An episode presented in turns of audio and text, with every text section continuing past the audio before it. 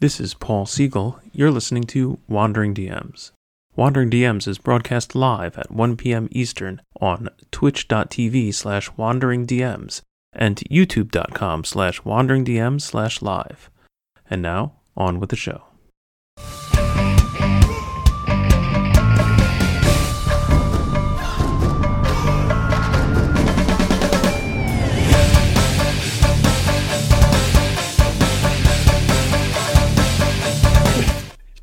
Everyone. Welcome to Wandering DMs. I'm Paul.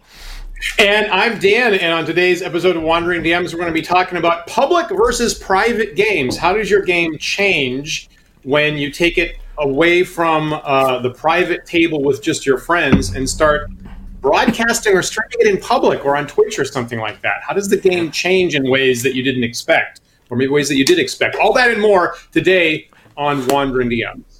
So, We're going to try and draw the line here too between it. It's going to be difficult, but but talking about public versus private as opposed to talking about online versus offline. Now I know that Dan, you and I have done a fair amount of online public play at this point, and a lot of right. private in-person play. And there are two other kind of boxes in that in that two by two grid, which we have some experience with, but not as much. Um, but I think I think it's it's important to to talk about the differences there, right? I, I think it is. So I think before the show, I think we, we realize realized there is a, a, two by two alignment axis grid of uh, public versus private, and also online versus offline. So there's four boxes there you could consider between. I, I'm doing a I'm doing an event in private with just my friends, but I'm doing it with Roll Twenty or something like that. Uh, in private at a table, you know, in person versus publicly broadcast with digital tools yep. versus and we and we have done all four of these versus at a table in person uh, uh, but but actually broadcast for public consumption paul you and i did that last year for uh, your birthday game and just for yep. just for one example i mean we've seen this year we've seen critical role have to make the transition is of course originally they you know for years they were together an actual um, a, a table together, and they had to. I guess they're in the same studio now, but they're separated apart. So I guess they've they've at least yeah. partly changed. Well, they their, they're uh, the one of the few um, live streaming actual play groups I know that specifically went on hiatus as soon as COVID hit. Yeah, and then right. and then put stuck a flag in the sand and said, "No, we are right. not going to produce the show until we can okay. all do it in the same room okay. together," because they felt that was important to their brand. Yeah. Yeah, good point. Good point. So they're, they they actually kind of do stand out as one of the few. Uh, they're actually in person, but they're uh, they're broadcasting for public consumption. So yeah. so kind of an, it is kind of an interesting mix of, of interactions. Now, before we get into that, actually, Paul, of course, um, I wanted to start this episode by talking about some physics. of course, of course, you did. So in um, uh, quantum mechanics in physics uh, there's what we all know of as the observer effect, wherein just watching, right, just observing or watching a phenomenon will have some amount of changing the phenomenon itself, possibly due to the instrumentation. Mm-hmm. Changing for one example would be I want to measure the air pressure in, in my, my car's tires. Well, in order to do that, I'm actually going to release some of the air into an instrument to measure it, thereby changing the, the tire pressure. And there's right. a whole lot of other examples, you know. Now, some people, Paul, I know you wouldn't do this but some people some people confuse this with the Heisenbergian the Heisenberg uncertainty principle. But it is important to realize that they are actually distinct, and usually that's a confusion of the quantum mechanic uh, function side. People are confusing with that. So let's not make that mistake. Okay, sure. Today, but so what I'm what I'm getting at really is you know even just uh, you know what would what would happen to your game if you just recorded it? Like what if you mm. weren't even going to uh, broadcast it in public and just recorded it for maybe just personal inspection. And I like as a, as a teacher, um, I know that it's recommended that at some point you record your classes and either yourself or with a colleague sit down and you know analyze whether you're happy mm-hmm. with how you're presenting things and what your body language is and what your voice modulation is and things like that. And it's funny because for a number of years I was trying to get equipment to do that, and I was like, "Yeah, okay, this semester I'm going to go record a session." And then, of course, you know, 2020 hits, and now instantaneously everything I do is always recorded all the time, and I have no option of doing it any other way. All of a sudden, it's funny. So, have you, Dan? Have you ever recorded a, a session of uh, role playing game? Just once you know just mm-hmm. once and it's it's funny because it now like I, I, it seems obvious that we should have been doing that more often but around 1985 1986 uh, we were we were playing a, a, series of paranoia games, and as as as I know that you have done, and our good friend Adam does, I decided to go whole hog with the paranoia uh, accoutrement, tools, mm-hmm. um, you know, scenery, material, and I made up um, I made up you know costumes, and I made up you know mock equipment for yep. all the, the, ridiculous equipment that you get in um, at the start of a paranoia game and I included, you know, a mock tricorder or whatever they call it there that was an actual VHS video camera. So the so the player who was in charge of that took the actual VHS video camera and in character was videoing the whole the whole session and so I, somewhere I do actually have a VHS tape that I watched of of one Paranoia uh, game. I mean, that's that's very I, easy to do in Paranoia, of course, because one of the roles specifically yeah. is meant to be the person who records all the events that happen to the team. Um, right. I actually I did uh, pretty much the exact same thing uh, much later. Um, and with a group, so at that point, it wasn't a VHS camera; it was actually a very small digital recording device. It was it was specifically like a little spy cam looking thing, um, that recorded to uh, to an SD card, and and it just looked really weird and unusual. So when I handed it to the players, they weren't even necessarily convinced it was real. But I but I was like, "Yep, it's real and it works. Go ahead and record." And he did, and so I have a bunch of random footage of that. Um, That's the best. Like, yeah. what year are we talking about? I think that had to be around 2004, 2005, maybe. Yeah. Great. So did you uh, maybe that's after- maybe that's me later. Maybe it's more like 2008 maybe it's more like 2008. Yeah, it was a thing I had. Honestly, it was a thing yeah. I already owned, and and when I was looking for paranoia props, I was like, this looks like a paranoia thing, right? um, it's now, funny what the I remember as a kid once. I remember as a kid once I did record a D and D session with like a tape recorder, and I think like yeah. you know afterwards we listened to it and realized it was awful, and we're like, yeah, well, I think that I think a lot of people might might you know agree like i hear people say like oh when they when they hear themselves in recording or see themselves on video like it's painful. And maybe i've just done it enough that i've that i've forgotten i've forgotten what what i don't sound like.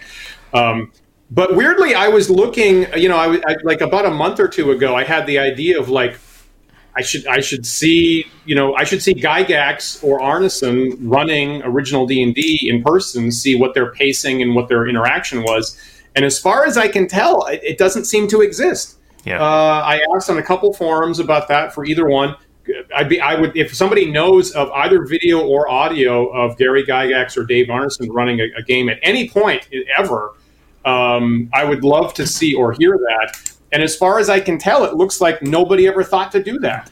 Nobody ever thought yeah. to do that for their entire career, which seems amazing now, but uh, is not something we were thinking about commonly. Yeah. Well, it's interesting, right? Like, I there's there's sort of a couple reasons one might record a, a, role playing game session, right? Like what you were saying before. I think, or anybody who's you know done a competitive sport probably at some point has thought of, oh, I should get myself, I should get someone to film me so that I can look at it after and determine you know what I'm doing wrong and how to fix it. Yeah. Um, yeah. And there's, there's certainly that sort of just like personal note taking kind of aspect mm-hmm. to it of of uh, making a record.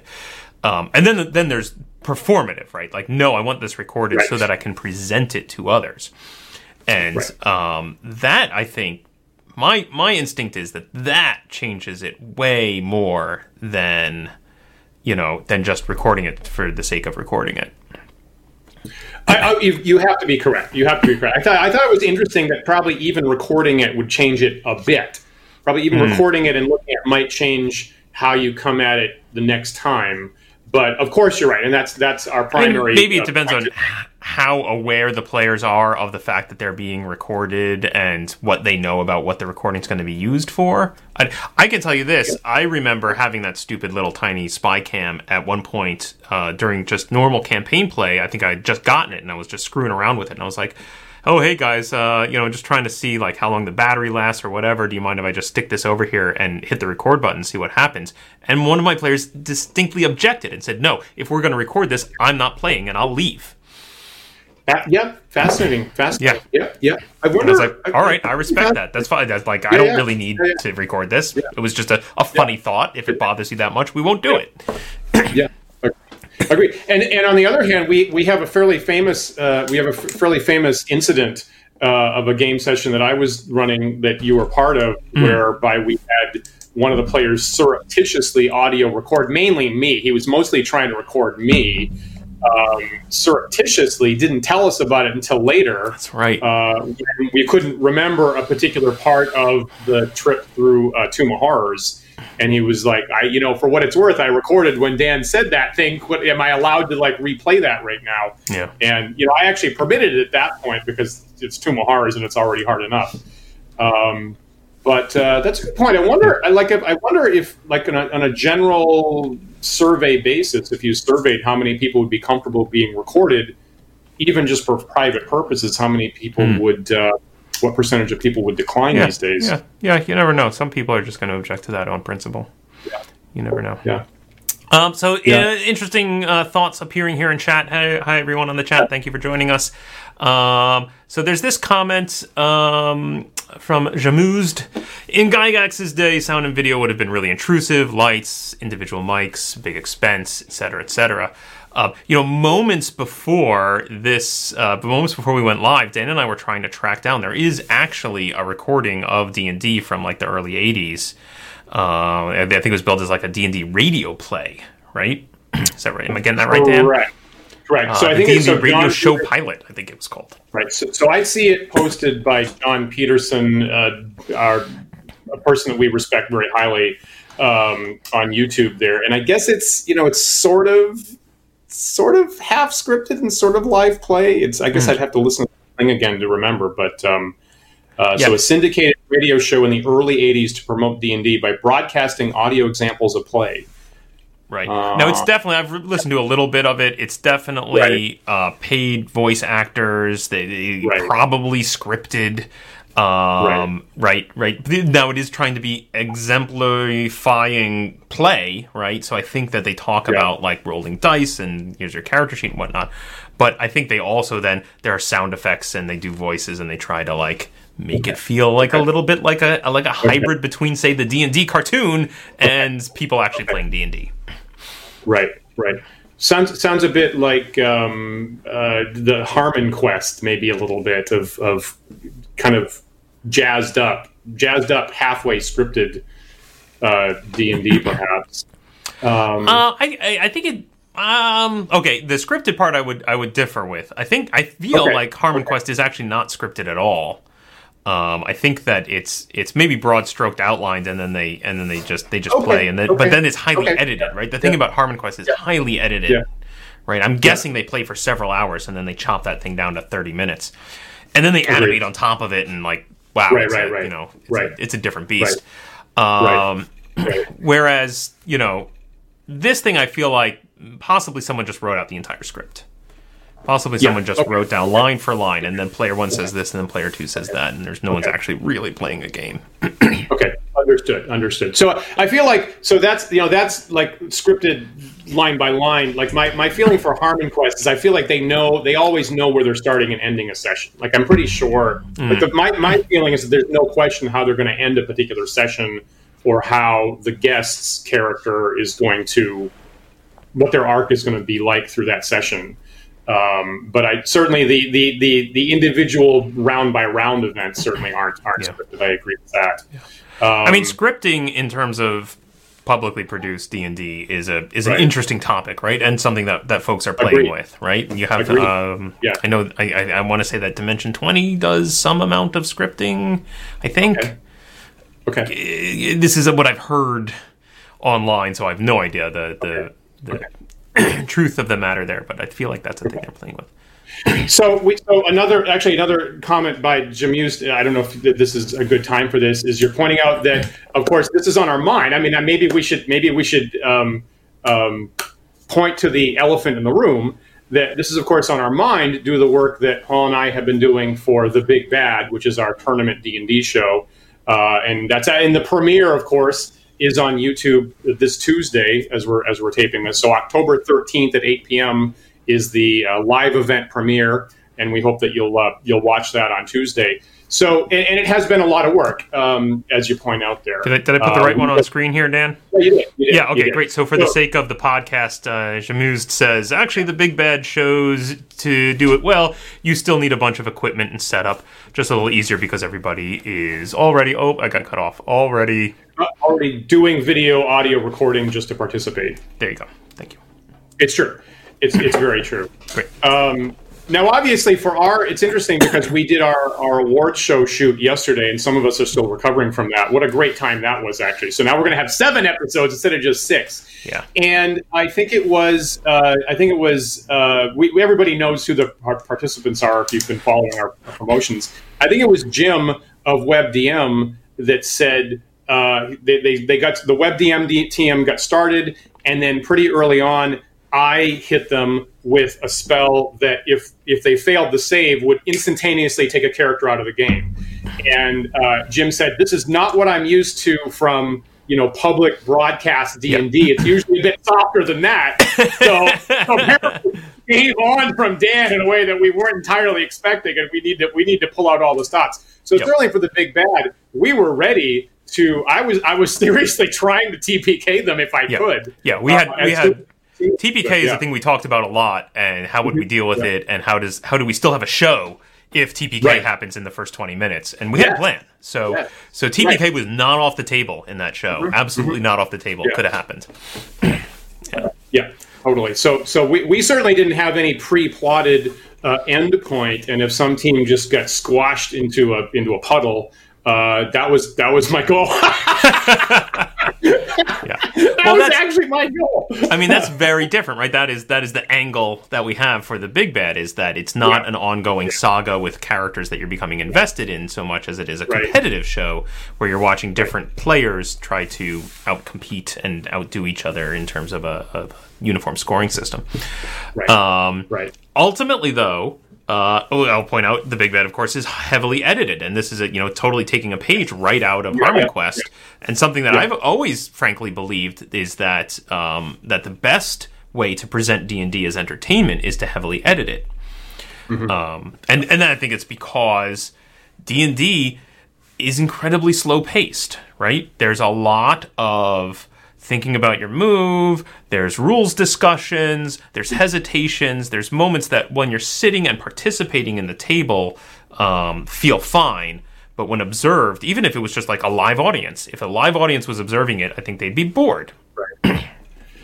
I, think this, it, this this this might be maybe the most important part of the discussion actually here, and I'm glad that you you you pointed that out But maybe I wasn't gonna I wasn't gonna phrase that as as eloquently, and I think that as as you know customary dm i think i can overlook that because as this as when you're when you're run, playing the dm role you are processing so many things hmm. in parallel is you've got you've got all the npcs in the background you've got the scenario you've got the dungeon you're thinking about wandering monsters that could any one of which could randomly pop up and whether that's reasonable you're thinking about all the, the players at the table and whether they generally seem to be having a good time and the overall pacing.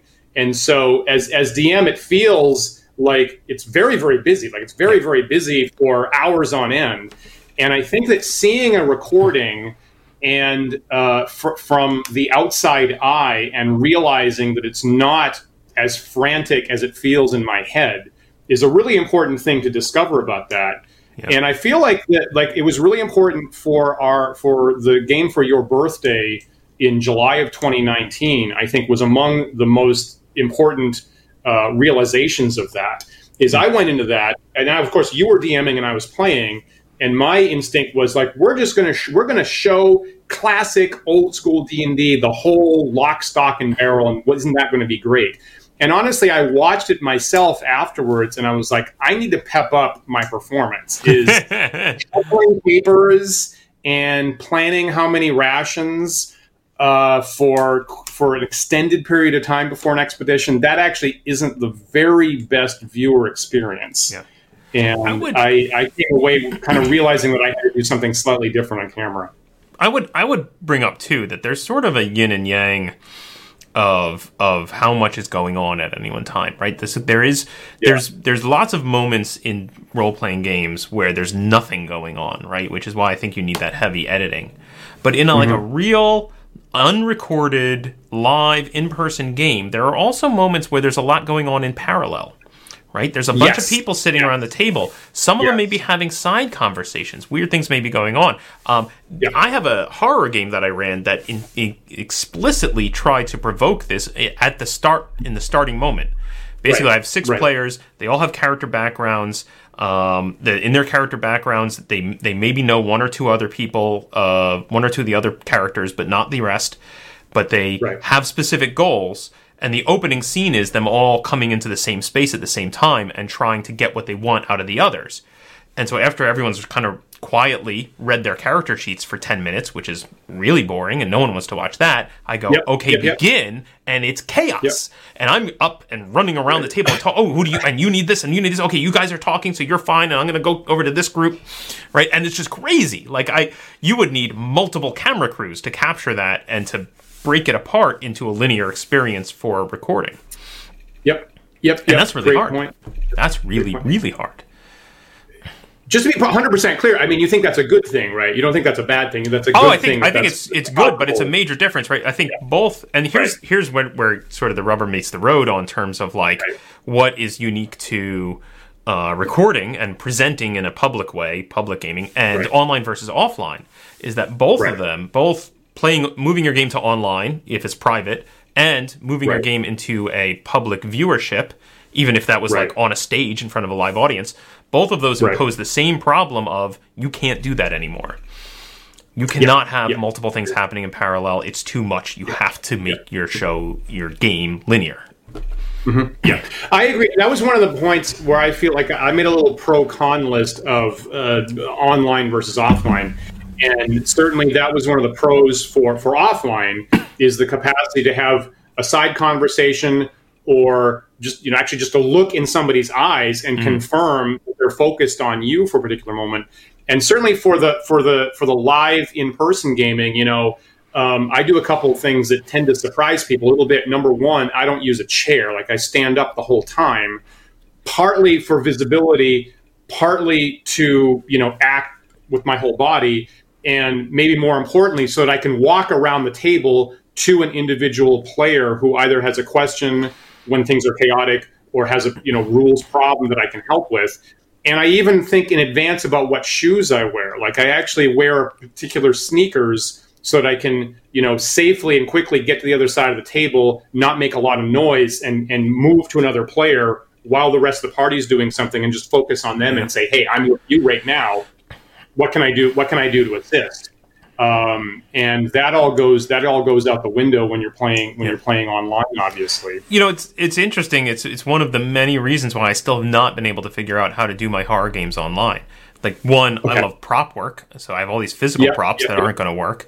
And then two, I really like to make these complex characters who who are going to have a lot of excuses to want to role play against each other and not involve me as DM at all, and kind of shove yes. me back into this kind of referee right. role.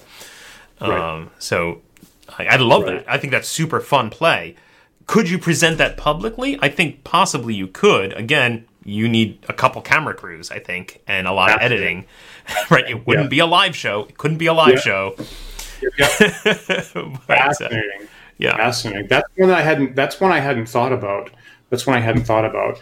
Um, fascinating. Now I'm th- now you got me thinking about that. That's an interesting point. Now, obviously, like I tend to I tend to focus on you know team based D and D. I tend to mm. I do tend to focus on team based D and D where everybody's pulling in the same direction, and uh, there isn't there isn't quite so much. I don't plan There's on still, the cross. There's still moments of it though, right? And even in yeah. the big bad, we saw it, right? You know, it happens oh, yeah. more traditionally, I think, when like we are pulled away into a quiet moment. Like I'm like, oh, you asked me an interesting rules question. I'm going to have to go look that up. I've got my nose in a book, and then two players have an aside together. And and I certainly had this experience, and I know you have as well, Dan. Where like just reviewing the episodes afterwards, I'm watching, going, "Wait, what happened? I missed that. I didn't. I don't remember this yes. happening in the game." Hundred percent. Hundred percent, totally have had that experience. That's a, that's a, actually a great great point. And again, uh, you're you're processing so many things as DM. You, you you can't catch you can't catch all those moments at all. So it actually has been very gratifying to be able to go see everything that's actually happening in our game yeah. that normally goes goes past my head. Uh, and that's that's a really good point. Um, uh, now, th- now there are some advantages, right? I think that there are some, you know, and also like online lag, right? So you're playing online, and of course the lag that we you, that that will always be an issue. And even you and I, Paul, have been doing this show for over two years at this point, and we still are going to uh, step on each other's sentences no, once in a while. I wanted to do that. I wanted to do that. uh, uh, you're welcome. and to say nothing of people that, that are, are new and you don't know their cadence and you don't know you know what it looks like when they're about to wrap up a sentence or something like that um, but there are certainly ad- advantages to the online uh, gaming situation among which are uh, just for starters, no commute. yep. right. Yep. So I think a lot of people are getting spoiled this year about their normal game has gone online and the commute goes away. And I think a number of people are are saying, you know, I don't want to go back to the I don't know hour, two hour, three hour round trip commute for the game anymore. Yeah, I could see that. Um, but you, but then you uh, lose the driveway moment, right? This is this is my, my absolute favorite thing. I, my favorite one, or one of not my absolute favorite thing. One of my favorite things about running D and D, especially running D and D out of my house, is that when the game is over and the players leave and they linger in the driveway and they're standing there continuing to talk and rehash and plan the game, and I'm looking out the window and realizing I got them, I got them. They they they are so in, they can't leave it behind. They gotta they gotta have 15 more minutes in the driveway of discussion about the game. It's very satisfying. That's pretty great. That's pretty great. I, I, will admit, I, I, have not had the opportunity to experience that living in living in Brooklyn as I do. Uh, we don't we don't have a driveway. There isn't a driveway. Ah, people don't have individual cars, and people either have to uh, are on a schedule and either have to run to get a, a bus or a train or an Uber or a Lyft that's showing up at a particular time. So usually we have people scatter right, and we don't right. have a driver watch that. And I, I, am a little jealous of that moment because I haven't personally seen it. Yeah, I bet it still happens, right? Two people share a train and they're probably still talking about the game and you just don't get to see it. Good, good, good point. good point. Good point. Um, uh, I, will, will say that when, when, when our events get organized, uh, we up until this week actually we had a Facebook group for that. We had I had wonderful, amazing synopses that that uh, that our friend Max was writing normally about what what had happened in the last session, and it was it was delightful, just delightful piece of little writing every every other week that we were looking at. But let's talk. Um, I, I want to get to some questions in the comments yeah, actually, yeah, yeah, but let me let me just say there. I mean, there are certainly positive things to to online gaming, right? So, I, right, this is what I'm talking about. So, the the no commute was just the start of it. Yeah. Um, two specific. Okay, the, one of the things that I've discovered that I actually like. I, I, I like the I like having virtual dice. Actually, I do like having virtual dice and having those be uh, visible uh, to everybody and to not have any question at all whether someone's like fiddling or fudging it. Like sometimes, once in a while, mm. you have a player that like rolls it in a really weird way, and you're like, are they are they just planting it? Are they just planting the die on the table? I don't know. Mm-hmm. It's, a, it's a that was a minor thing, but the more important thing is that there's there's actually heightened visibility for the handouts that the DM is providing. So right. the map uh, right? Yep. The map that's either being revealed or constructed is immediately visible and accessible and editable by everybody at the table all the same time. And traditionally, right, there's there's one person who's in charge of the map, and they've got it. They're modifying it. Maybe you've got two people over their shoulders that can immediately look mm-hmm, at it, mm-hmm. right orientation, everything like that. Right. And now what discovered with Roll20 is it's really nice. Everybody sees the whole thing all at once everybody can draw on it. So I have mul- maybe multiple people drawing like the, the, the, the chests and the door and where the carpet is running and where the gongs are in the room and things like that. Uh, people that have never been involved in mapping before. Right. And I thought that was actually really gratifying and a really nice little surprise. You give a handout, right? Instead of like one person seeing it and reading it, everybody can see it all at the same time. Right. So I actually have had this nice surprise with with Roll Twenty at the at the visibility of everybody being able to participate in looking at a thing. Now, what what you're talking about here is really the advantages of online play versus offline play, right?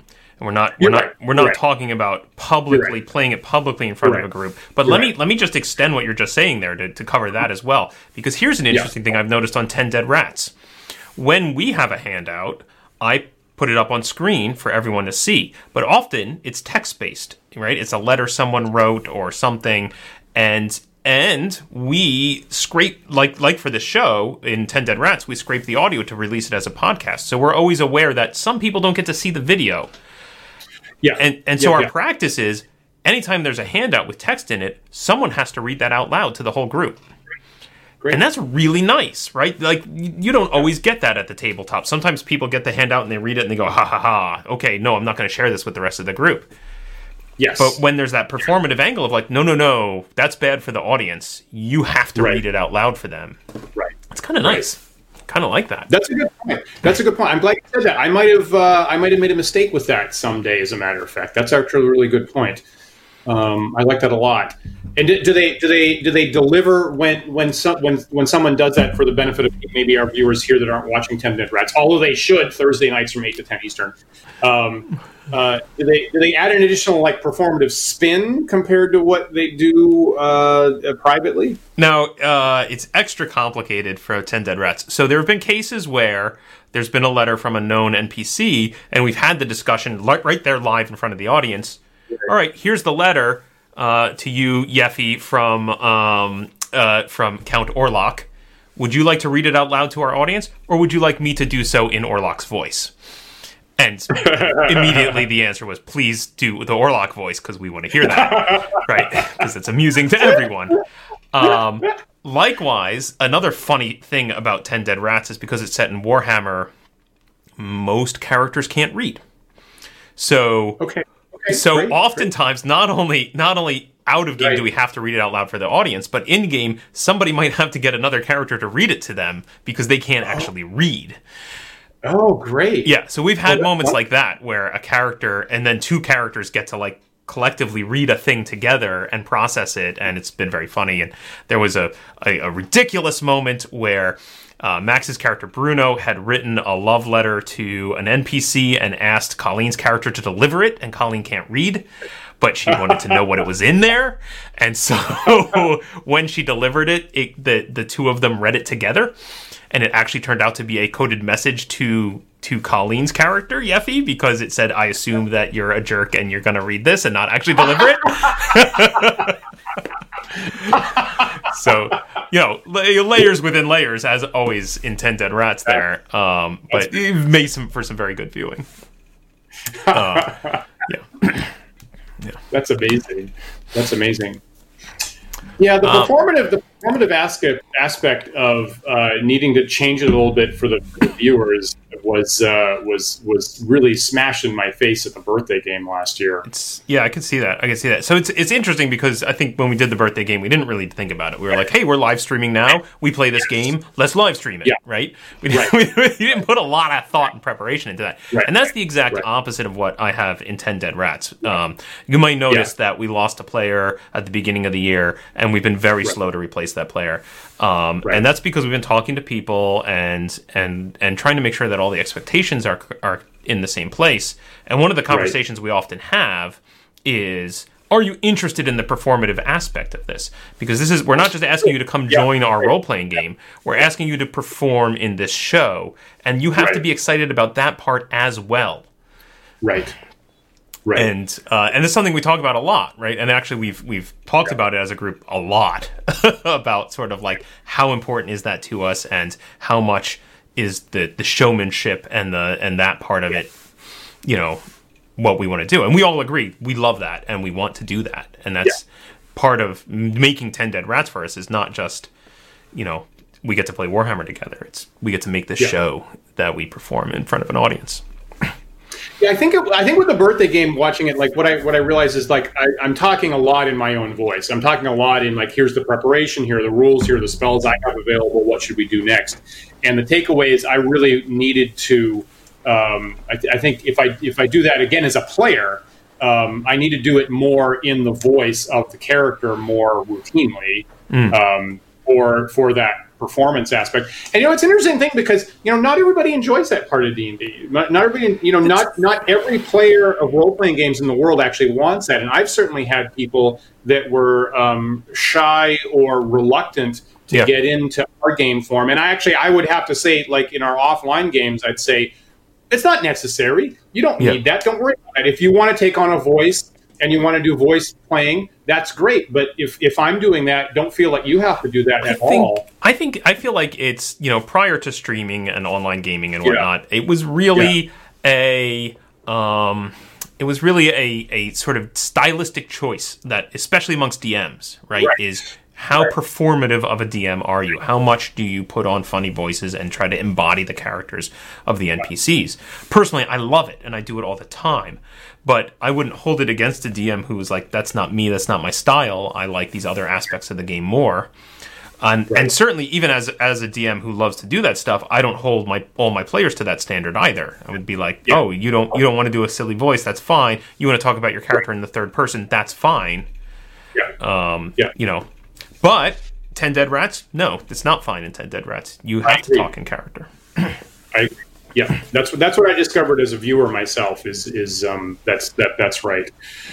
Um, when people talk about, I mean, when people talk about the Mercer effect with Critical Role, now you you have watched, you're actually caught up, and you've actually watched all of Critical Role at this point. I I, well. I've I've watched all of season two. I skipped season one because it's just Okay. I, it's just too much for me to take it.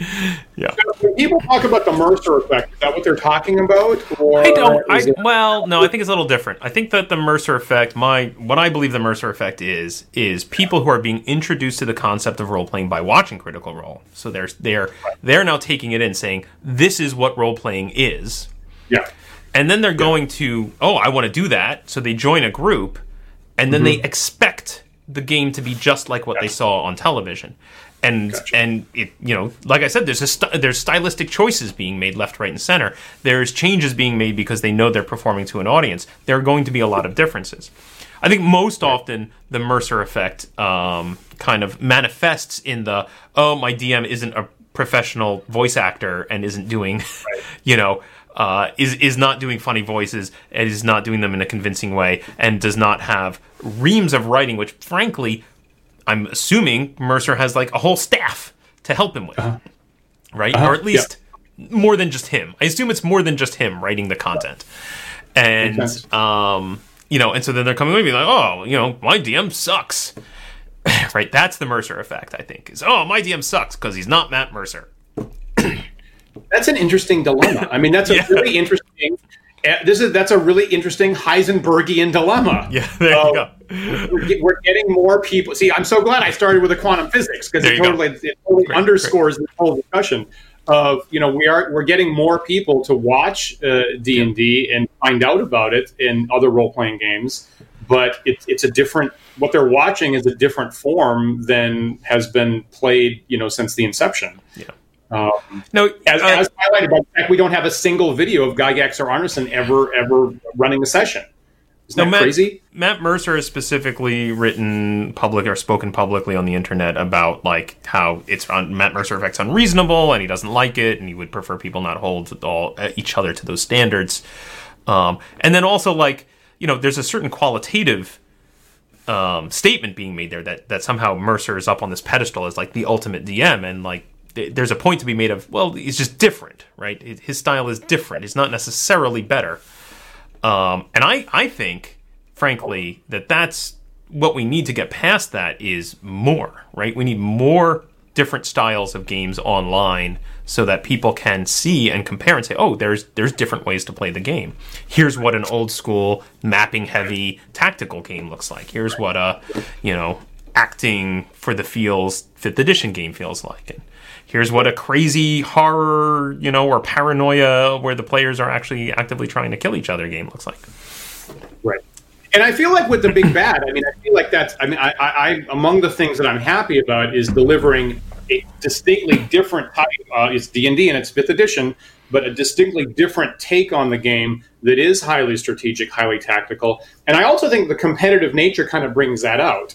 Yep. Is that there's a lot of things that maybe in a, you know a heavy narrative storytelling game would get rounded off and we'd yep. be like, oh, for the purposes of the story, we'll agree that things work like this. Hmm. But in the big bad, there will be some times whereby the two sides, me and someone like Glow from second second best D and D on Tuesday, will just start arguing at each other about specific rules in the book or specific square counting on the table and we you know we try to we try to cut it up so it's fast paced on the show you get a little bit of taste of that that the, the, the tactical element can be life or death for you if you get the range wrong or your die mm. comes up the wrong way.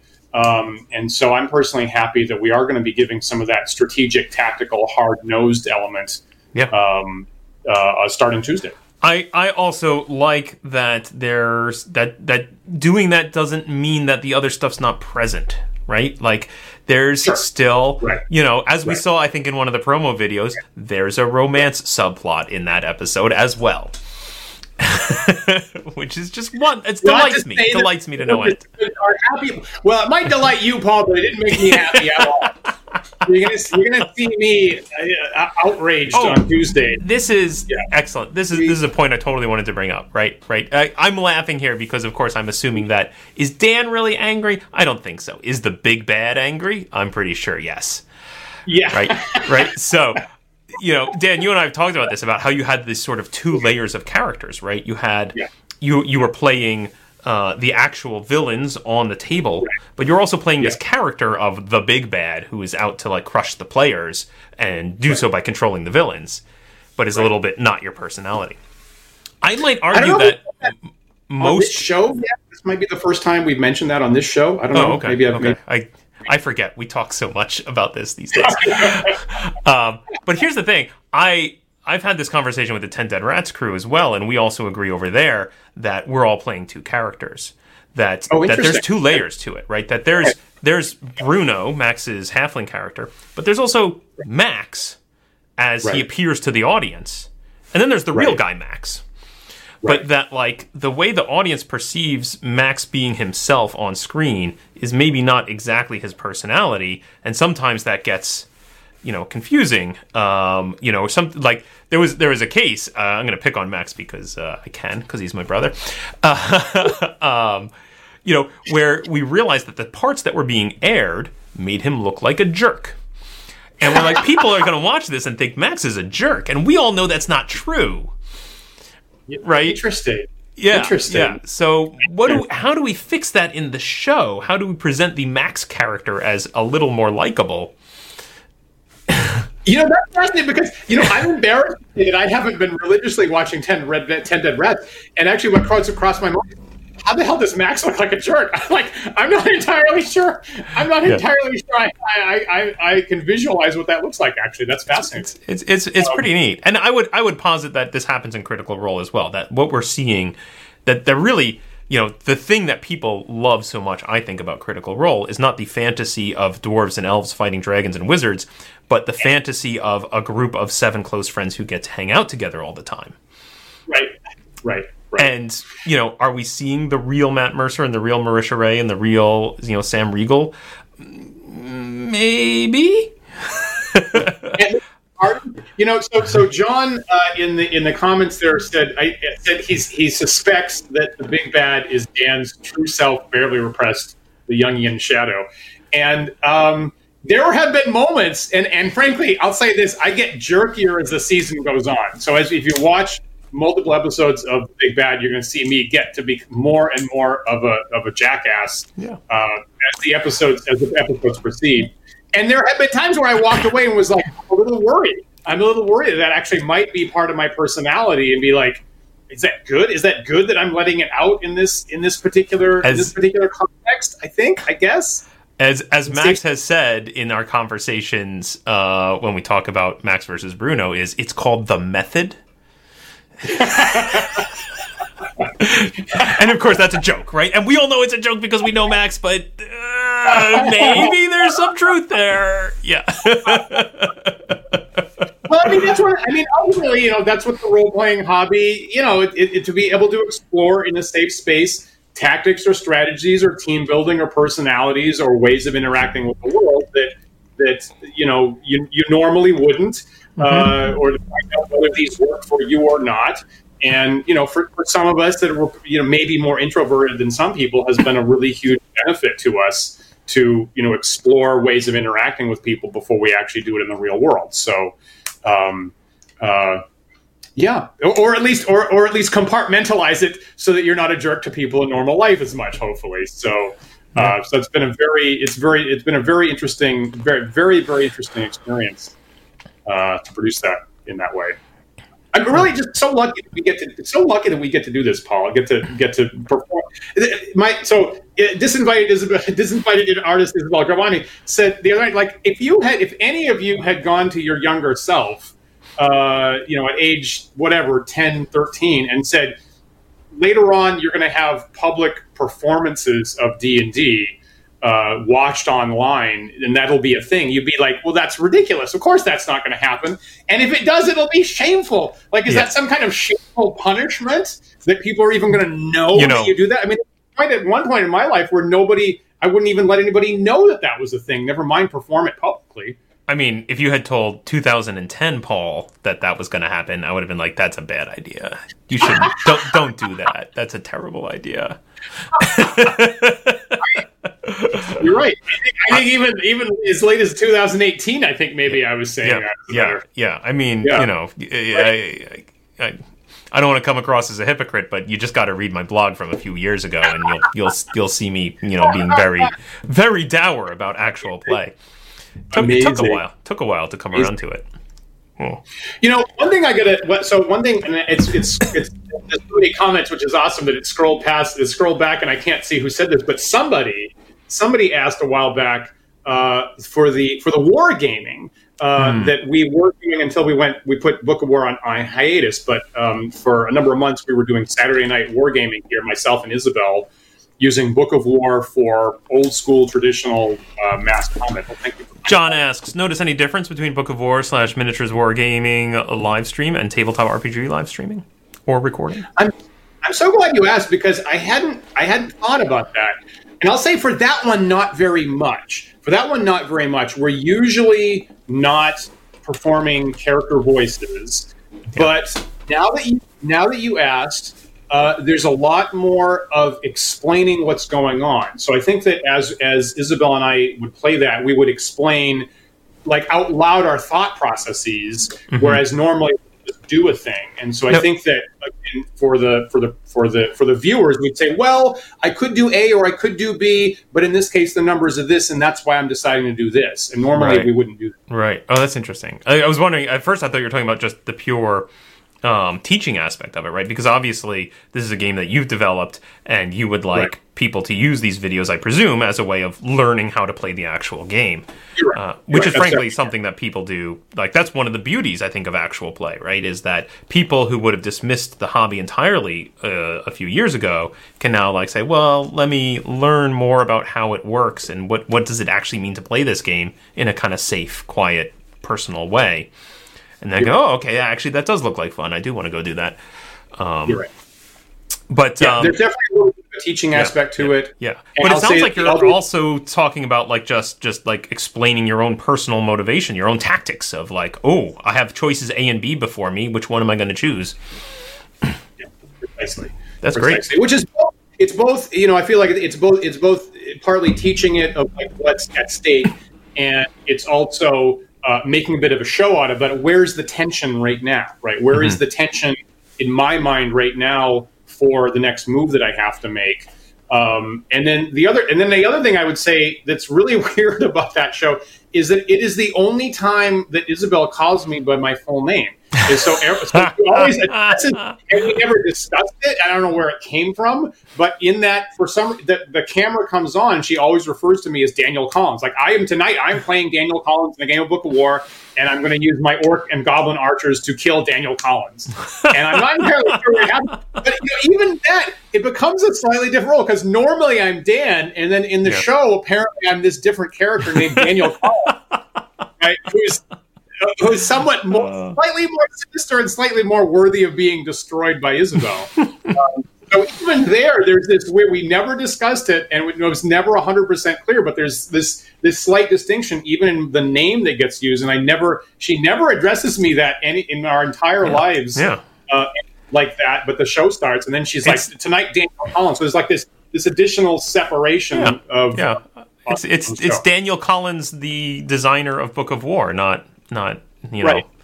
not my partner Dan. It's uh, yeah, it's uh, yeah, yeah. It's a little, it's a little different. It's a little different.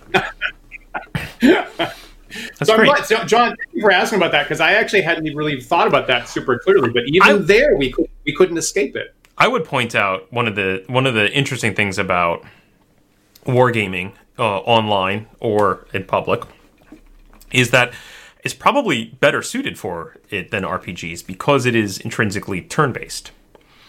Right? Good point. Point. now we did, and actually for my birthday recently, we played a turn based RPG on this channel um, called Cheat Your Own Adventure. And we were mm-hmm. surprised at how well it flowed and how well it worked. And it, it was only like when I realized, like, oh, the, the very rules of this RPG, I don't think they were written for this, but it just so happens that the way this RPG is structured you take turns talking and narrating scenes in this very structured way, which made it perfect for streaming. yeah. It flowed super well. It flowed yeah. super well. But the, now the disadvantage to wargaming, at least in the current context, is you know we're lucky that we live together and we can actually sit at so i feel like a large part mm-hmm. of wargaming is the actual concrete physical real world miniatures mm-hmm. so we have a real table and we have real miniatures and we can pick them up and we can feel them and they feel you know heavy and we're pushing them around and sometimes they fall over and we can hold them up to the camera and we can point at a particular miniature and the dice bounce off the miniatures and stuff like that and i feel like you know and it takes up real space that we you know and you know you can i feel like you can probably try to transition that digital and i feel like that would that would certainly hurt me i'm in a big way. I'm really curious now what your experience was like doing the big bad because as you know in the big bad our sponsors were dwarven forge and we had big elaborate three-dimensional miniature terrain and a bunch of minis and cameras pointed at that and I, as referee, had that right in front of me. So I was constantly dealing with the actual physical board and moving it around and positioning cameras and moving figures. And so it was very physical for me. Yeah, but I, from you, who was recording from a remote location and had to like move, you know, ask me to move your miniatures for you. What was that? What was that like for you? Well, that's an interesting question. Um, uh, like, I feel like frankly, the camera work is so great that that, that act feels like I'm pretty much there. Uh, it, it, it, it, certainly feels very concrete when I'm watching and, and shooting the big bad. As a matter of fact, um, you know, I'm only I'm focused on like one character, one miniature at a time. I'm not pushing forward a whole battalion mm-hmm, of mm-hmm. cavalry or something like that. Um, uh, you know, orientation is not an issue. So we're certainly not worried about I need to pivot 45 degrees and I need to aim in this direction. Like for a war game, might actually be important. Mm-hmm. Um, so the orientation issue is not is not a problem there. Um, I think that we'd done enough play tests, and I certainly had a map to my side in front of me that I probably had a pretty good intuitive feel by the time we were shooting about distances and heights and things like that maybe for players coming in, it might be more getting dropped into the deep end. Hmm. But we, we, you know, we've basically played that scenario in person at conventions. You know, we have a paper map, and mm-hmm. certainly we were at your house together at one point trying to build the thing. Uh, yep. Uh, at the point we said we need to actually get Dwarven Forge sponsorship because we don't have enough material here to do what we want. So mm-hmm. I certainly have, have been in a situation where I felt the space and I felt my hands on the miniatures, and probably that filled in quite a bit what I needed there. Interesting. So I probably had about half. I was halfway there already. I would say. I mean, I feel like the, the other thing I would really like to see and haven't seen yet is the, the polar opposite of this in an, in an old school RPG where you're specifically eschewing miniatures and you're Yeah. saying it's all theater of the mind Yeah. and I'm going to describe the dungeon to you and if you want to draw a map Yeah. that's your business. Yeah. Um, and I've not seen that successfully, certainly not on a show and probably not on an actual online game. I know that's something you've been contemplating, Dan. Yeah. Do you have any? I want to. I, I definitely want to do that. I will say, like there were times, like there were times with our shoot whereby I like. I personally actually was less interested in the specific space one of my guys was in than you were, and like there were times I was like, ah, run down the stairs as far as you can, and um, you know you were in the the habit of you know making the players happy with exactly where they're gut. You were asking me, is it this space or that space? And you know, maybe for pacing purposes, I would have been like, I don't really care, whatever. um, you know, coming from a theater of the mind space, uh, where um, you know I, I want to balance the pacing as well as the specific tactics. So yeah, I want to do that. Um, hopefully, pretty soon I'll get a chance to, te- to test an old school theater of the mind where the players are actually keeping the map. And I agree, I haven't seen anybody do that, but I do have some ideas, and I keep we keep getting wonderful, flattering comments that people would like to see uh, a- an original edition Delta or at least an OSR game uh, run uh, with us. And I think it, I think it should be possible, and I think it, I, I would really like to do that. Yeah, we should definitely do that. And I'm very curious to see, especially the mapping aspect. That's the thing I'm really curious about. Like, and we've, if you even if you go back to the birthday game from a year ago, where we were all in the same physical space and we were streaming it, Right. even in that, you guys weren't drawing a map, right? I had uh, a projector uh, above us that was projecting the map onto the table that I was revealing over time, and we had a whole separate camera pointed at it so that you could Right. see it um, so Right. on the stream, right? right? Right. And if Right. if we were not streaming it and I didn't have this ridiculous camera uh, projector setup that I was enjoying playing with, um, I, I the way I would have run that would have just been like get your graph paper. You can draw this. I'll describe it. Right. The the, Yeah. the, the tunnel goes thirty feet forward, then it turns left and right. What do you want to do? Um, I was certainly mapping it. Right? So I was actually keeping the map. So as we as we proceeded through Dyson's Delve, like I was actually keeping a map so that we could tell you where you know how to get out largely. Yep. And I feel like I mean at least originally you know maybe no one wants to play that anymore, but originally originally a major part of the D and D experience was exploring a, a mazy type thing, maybe getting the map wrong, getting lost, dying because of that. And it does as an old schooler, it kind of hurts me to not have the risk of a, a dead end or a mapping error actually be the result of your of your demise. Yeah. So I would I would certainly like to have that on the table as well.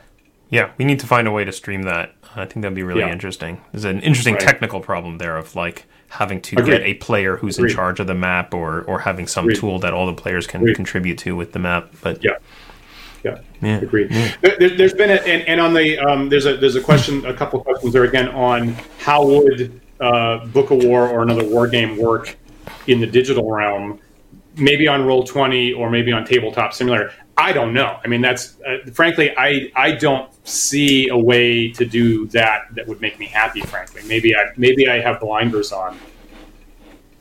So, uh, so you just pulled up John Yeah. Miller's Yeah. uh, question there. It, it makes you wonder what would Book of War be like on Roll Twenty? Would it be manageable? Not sure how it would work on the Roll Twenty grid. And then it was uh, Jamused who said maybe Tabletop Simulator would be a better option. But I've tried both, yeah. and I'm not seeing how I'm not seeing how it would make me happy personally Yeah. for a war game. I, I like the heft of the, the physical miniatures, and it would be real hard for me to get away from. that. Uh, Vorpal board just came out of beta recently. Possibly you could do it on Vorpal board. Yeah. But Okay, again, yeah. I got to think that especially for a one-on-one game, that gives advantage to the person who's got the physical stuff in front of them. The Yeah. person who's got to Yeah. operate through a camera, uh, Yeah. you know, is maybe at a disadvantage there.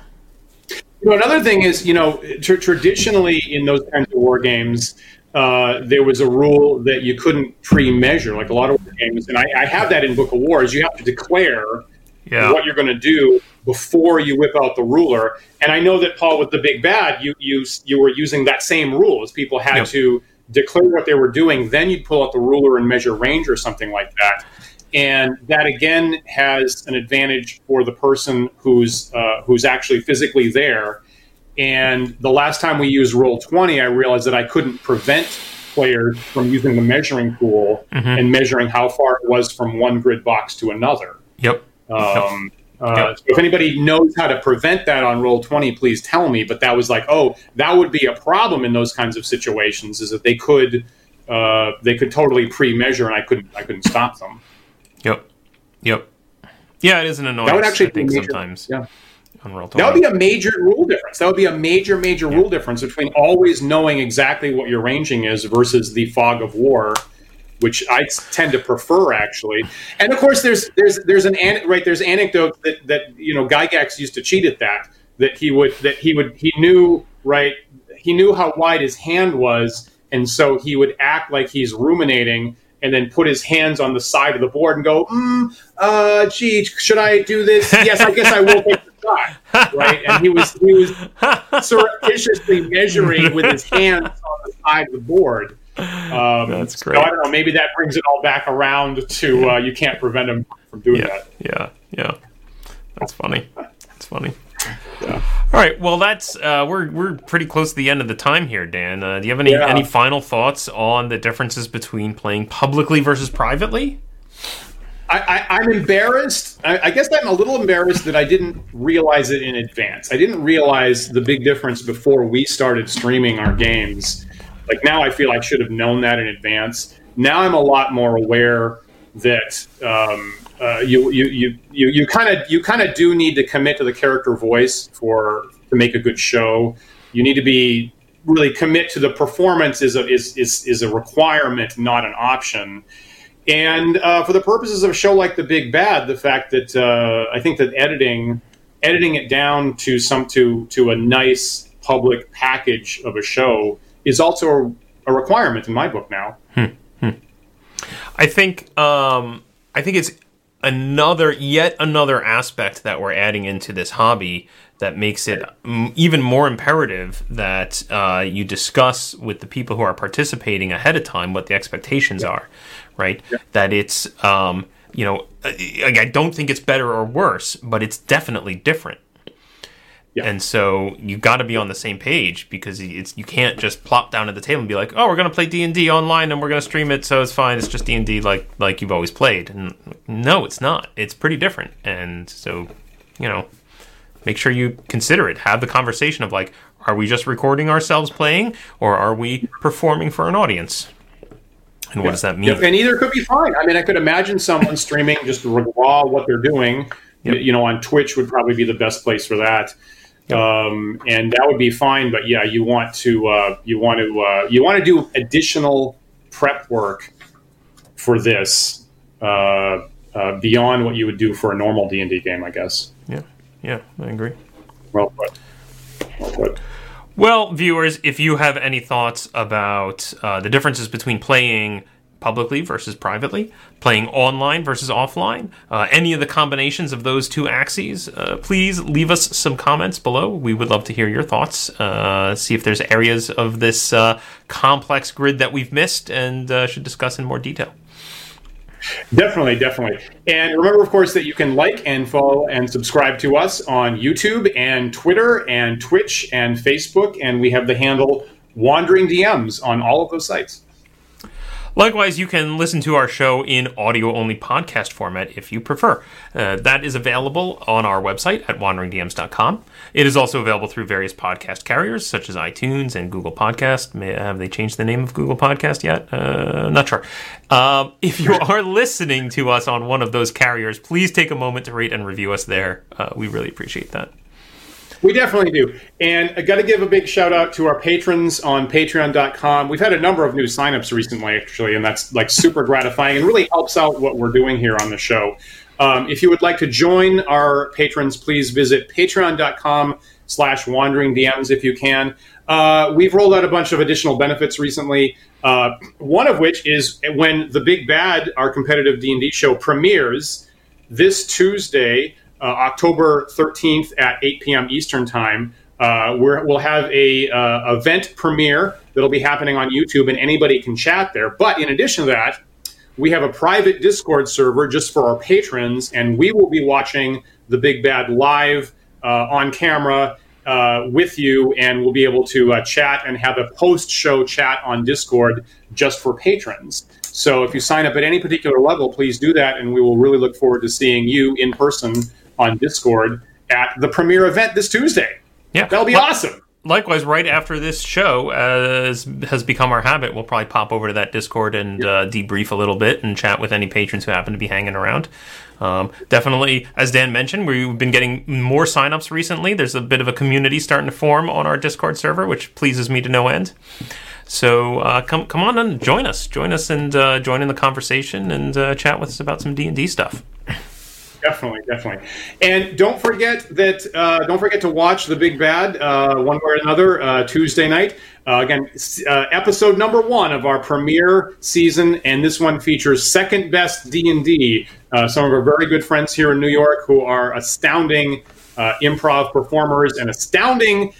Su- really surprisingly good, uncomfortably good D and D players, Paul, and so you get to see what their very unique take is on the competitive D&D situation that they have never played in before in their lives and you're going to see them go through the gauntlet Tuesday night October 13th at 8 p.m. So please watch with us then and share the shock and awe that occurs as we uh, I try to put that put the smackdown on second best.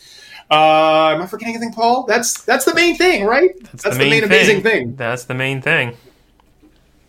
There you yep. go. So we'll see everybody uh, Tuesday night, and of course, as always, we are here for the this, the Wandering DM's flagship talk show every Sunday at 1 p.m. Eastern time. So please do join us again next week for another thought provoking discussion. We'll see you then. Nope, we'll see you right now. We'll.